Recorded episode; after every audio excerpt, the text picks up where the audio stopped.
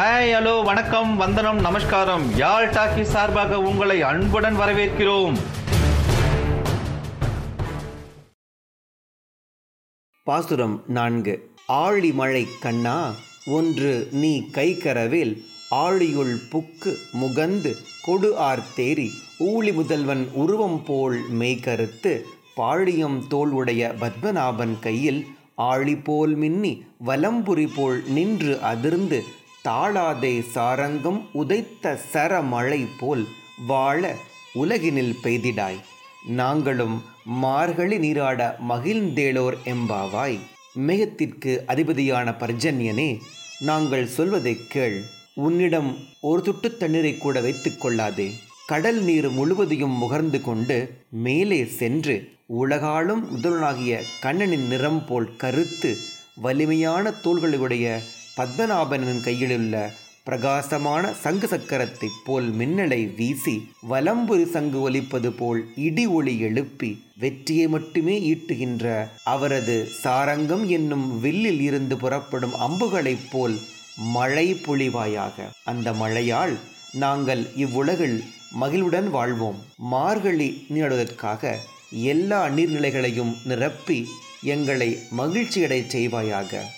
ஆயர்குல சிறுமிகள் மழை வெயிலுக்குரிய தெய்வங்கள் இன்னார் என்று அறிய மாட்டார்கள். ஏனென்றால் அவர்களுக்கு கல்வி அறிவு இல்லை. எனவே பொதுவாக ஆழிமலை கண்ணா என்று அழைக்கிறார்கள். வானிலை ஆராய்ச்சி மையங்கள் இல்லாத காலகட்டத்தில், காற்றழுத்த தாழ்வு மண்டலம், புயல் போன்ற அறிவிப்புகள் ஏதும் இல்லாத காலத்திலேயே அறிவியல் அறிஞராகிய ஆண்டாள் மழை எப்படி கடலிலிருந்து பொழிகின்றது என்பதை புயல் மூலமாக உருவாக்கும் வருவதை தன் பாடலில் அழகாக சொல்லியிருக்கிறார்.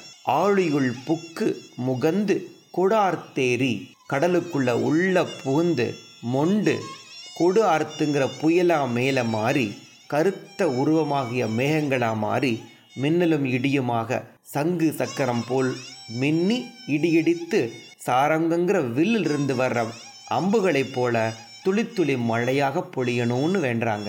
இதன் மூலமாக அவர்கள் புயல் மூலமாக மழை பெய்வதை அறிந்திருக்காங்க. இந்த பாசுரம் மழை வேண்டி என்றுமே பாடப்படுகின்ற நடைமுறை உள்ளது. பாசுரம் 4.